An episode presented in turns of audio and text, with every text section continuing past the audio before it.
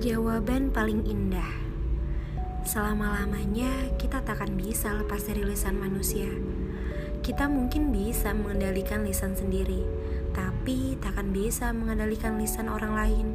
Karena itu, kita takkan pernah dihisap sebab apa yang dilisankan orang lain. Kita hanya dihisap oleh apa yang kita lisankan kepada orang lain. Apa yang dikatakan orang pada kita tak pernah tentang nilai kita, tapi tentang nilai dirinya. Sebab yang keluar dari lisan itulah isi pikiran.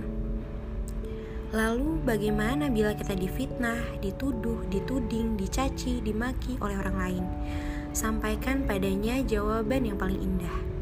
Sebagaimana Amir bin Syurah bil Arshi Sya'bi menjawab para pembenci dan juga pendengki. Jika kalian benar, semoga Allah mengampuniku. Jika kalian salah, semoga Allah mengampuni kalian.